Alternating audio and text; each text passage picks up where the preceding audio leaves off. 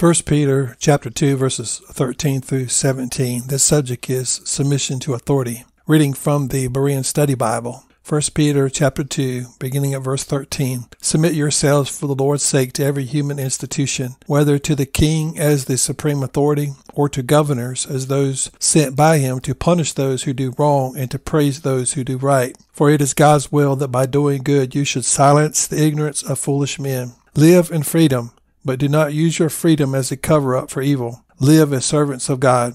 Treat everyone with high regard. Love the brotherhood of believers. Fear God and honor the king. Submission to government and the authority of man-made government structures was encouraged by Peter and by the apostle Paul. Jesus told his followers to render unto Caesar the things that are Caesar's and to God the things that are God's. Submission to authority is a biblical principle that needs context. During the time when Peter and Paul encouraged Christians to respect authority, they were at that time suffering at the hands of these governments. Christians were actively persecuted by the government in those days. These Christians were taught by the apostles to guard themselves against having an attitude of rebellion against government. Peter showed us the purpose of government. The purpose of government was to punish evildoers and to re- reward those who do well. Peter taught that Christians Peter taught Christians to do well and to show honor and respect toward government. As a result of showing respect, the government should reward Christians. I say should because this is the hope of a best case scenario with an anti-Christian government. We shall see in later passages in this letter that Peter said if they suffer for well doing, that was preferable and more honoring to God than suffering for rebellious attitudes or actions. The goal was to teach Christians to live peaceably, peaceably within the world system so that they can have an opportunity to share the gospel. The goal is the spread of the gospel, and this should be easier when we live in peace with government or with our neighbor. Another reason to show respect to authority is to disprove those who accuse Christians of subversion. The accusation the religious leaders used in front of Pilate was that Jesus subverted the Roman government by claiming to be a king. The devil tried to inspire unbelievers to accuse Christians of subversion.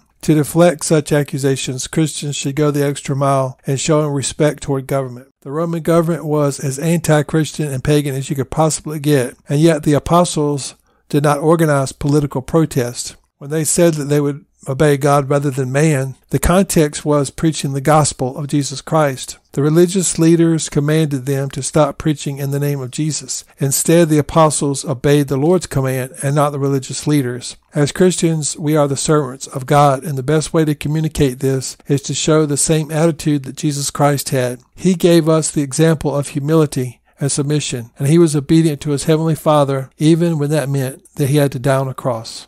Amen. The Lord bless you and keep you. The Lord make his face shine upon you, and the Lord give you peace. And we will see you in the next video. And until then, God bless you.